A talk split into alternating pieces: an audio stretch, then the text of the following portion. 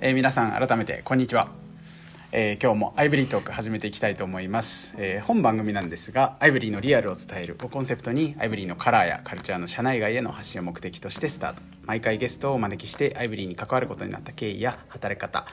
それから社内メンバーからこの人にはこれを聞いてみたいといった内容をお届け、アイブリーの魅力やどんな会社なのかを知っていただく。そしてアイブリーの中のメンバーにはもっとアイブリーのことを好きになってもらいたい、そんな番組となっております。はい、エンジニアの小瀬さんが前回だったんですけれども、今回が第3回目ということで、今回はアイブリーのセールス、そして CS のプロジェクトを担っている藤崎さんに来てもらっております。改めてよろしくお願いします。よろしくお願いします。はい、じゃあもう早速なんですけど、簡単に自己紹介をお願いします。はい、アイブリーの立ち上げ当初から、いる藤崎と言います。今は、セールスと、あとカスタマーサクセス周りのプロジェクトの立ち上げみたいなのをやっています。よろしくお願いします。はい、お願いします。まず創業社長の奥西との出会いってどういう感じだったんですか？もともと奥西さんがリクルートで、やられていた新規事業のプロジェクトの中で、関わらせてもらっていて、当時UX ディレクターなんで、今セールスなんですけど、もともとディレクターとして関わっていましたと。で、奥西さんリクルート辞めて、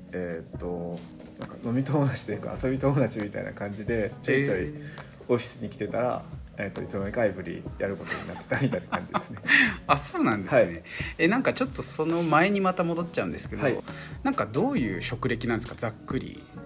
僕はもともと新卒から営業1年2年ぐらいやって、で、なんかその後他の、職種挟んで、なんか当時でいう、今でいう SaaS の、検索エンジンの会社で2年ぐらいパートナーセールスみたいなことを していましたと。で、その後こう 独立というか、フリーランスになって、でフリーランス中にディレクターみたいなことを始めて、その流れで奥西さんがやっていた新規事業に関わらせてもらったって感じですね。なるほど。なんかウェブディレクターみたいな感じなんですか？ウェブディレクター、はい、ウェブディレクターです。はい、なるほど。その新規サービスの、UI とか UX みたいなのをこう、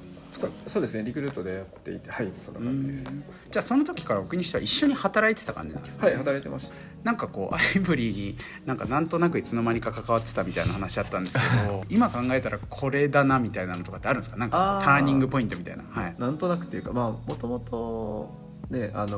クルートの時で特になんか奥西さんが作るそのチームみたいなものがめちゃくちゃ楽しいなと思っていて、奥西さん独立した後でどこかでなんか関われることがあればいいなって思いながら、前のオフィス、青山時代のオフィスに遊びに行ってたんで、その辺なんか いつか関わってみたいないう気持ちはありましたと。で、なんかアイブリー、立ち上げ前ぐらいですかね。で、なんかカスタマーサクセス藤崎さんやれるよねみたいなこと言って、僕その時カスタマーサクセスなんだろうって思ったんですけどとりあえずなんとかなるかなみたいな感じで、なんかやれると思いますみたいな感じで会話したのが多分一番最初のきっかけだと思います。そういった流れがあって、業務委託からかなり長い間アイブリーに関わってこられてきてて、アイブリーがこう出来上がるところから、軌道に乗ってくるまでみたいな、その中での気持ちの変遷みたいなのを聞きたいんですけど、奥西はもう最初から結構いけると思ってたみたいな話があったんですよね。なんか藤崎さんからするとどうでした？自分が初めて担当させてもらったお客さんが動物病院のお客さんで、動物病院、はい、そうですね。で、そのお客さんになんか提案していく過程で、プロダクトの分かりやすさと導入後のお客さんへ提供できる価値みたいなところを見たときに、なんかいけるんじゃないかなみたいな感じで思ったですね。で、プラスなんか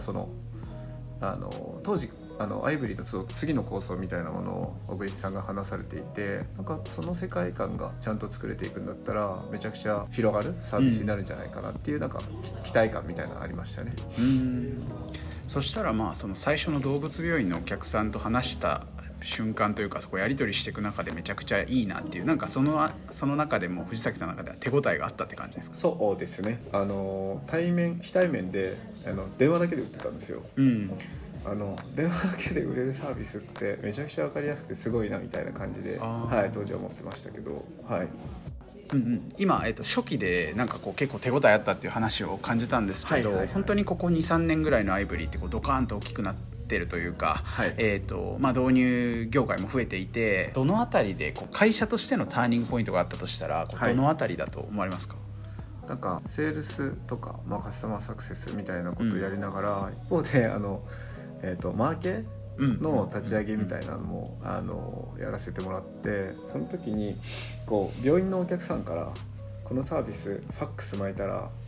絶対に当たると思うって言われてその言葉をまんま信じて次の日ぐらいにファックス巻いたんですよ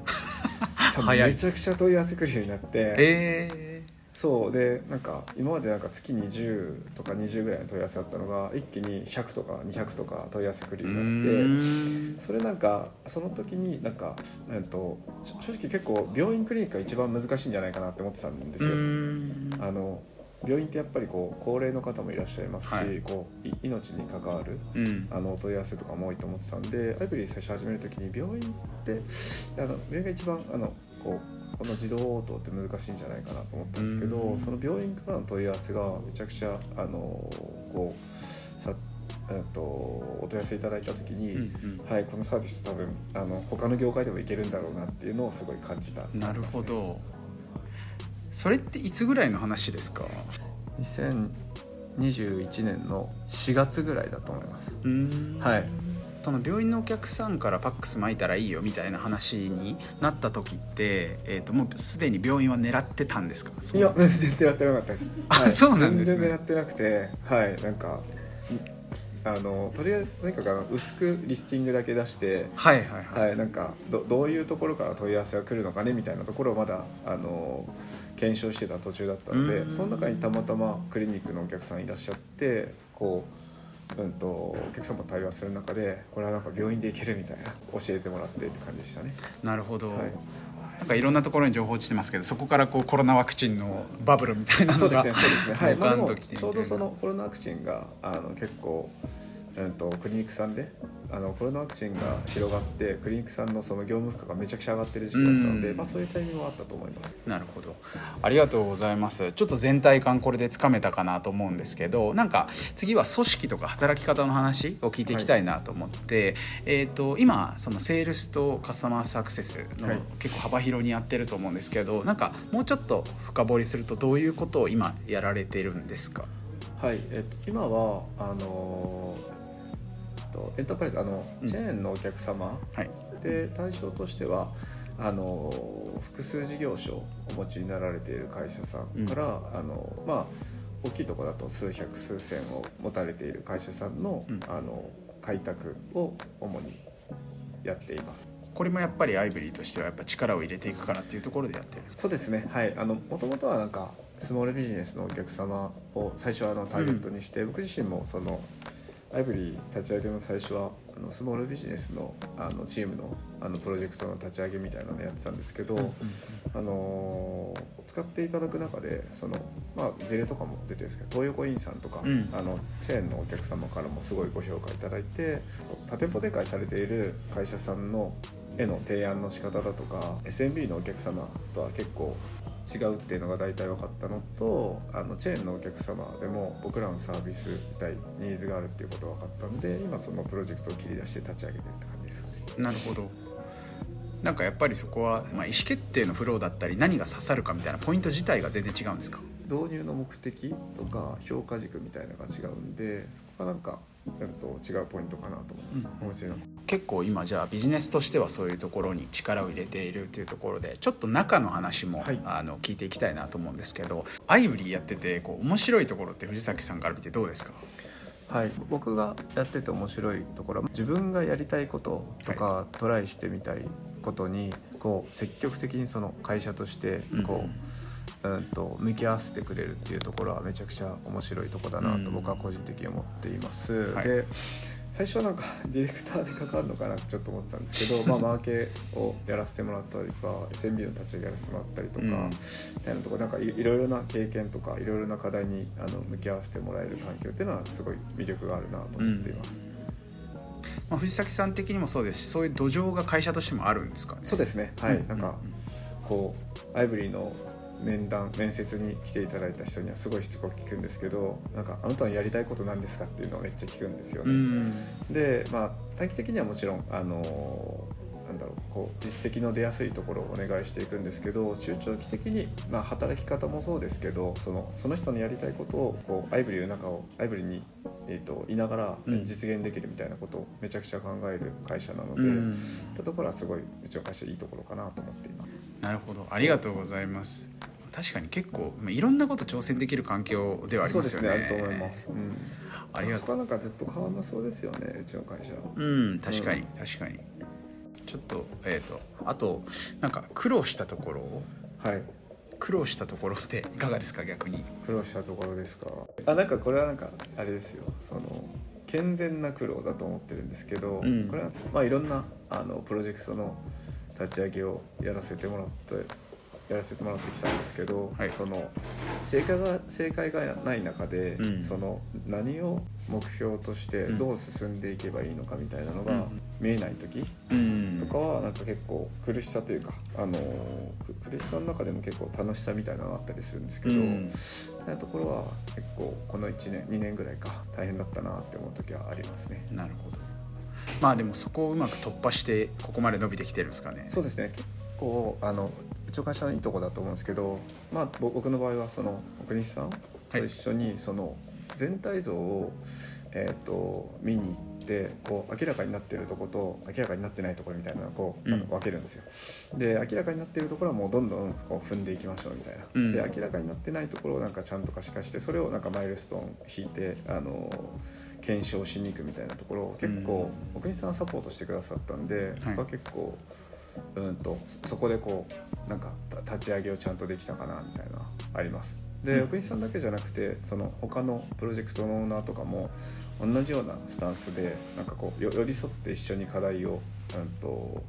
解決していくみたいなところがあるんで、僕はなんか苦労したんですけど、なんか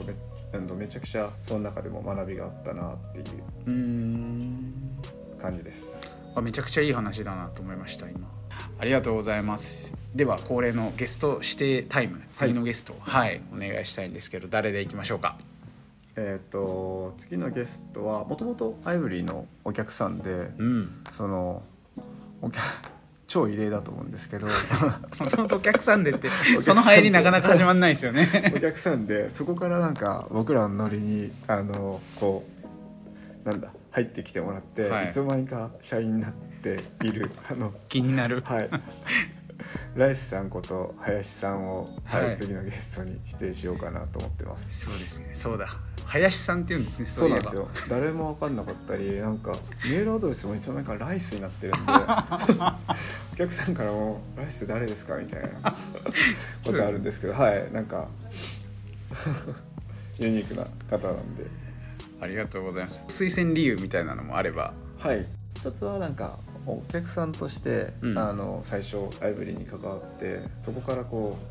う、中に入るきっかけとかはなんか僕も聞いてみたいなと思っていたのと、あとはですね、ラシさんが今スモールビジネスの、プロジェクトメンバーのマネジメントをされてらっしゃって、今後そのセールスのメンバーをたくさん増やしたいなと思っている中で、そのマネジメントをしているライスさんのことを皆さんに知ってもらいたいなっていうことで指定しましたはい、セールスめちゃくちゃ募集してるけど、まあすべからくライスさんと一緒に働くことになるん で、はい、どんな人か知ってもらいたいみたいな、うん、感じですかね。ありがとうございます。すいません、お忙しい中。本当忙しいと思うんですけど、はい、こんな形で、締めていきたいと思います。はい、今日のゲストは、セールス&CS の藤崎さんでした。ありがとうございました。ありがとうございました。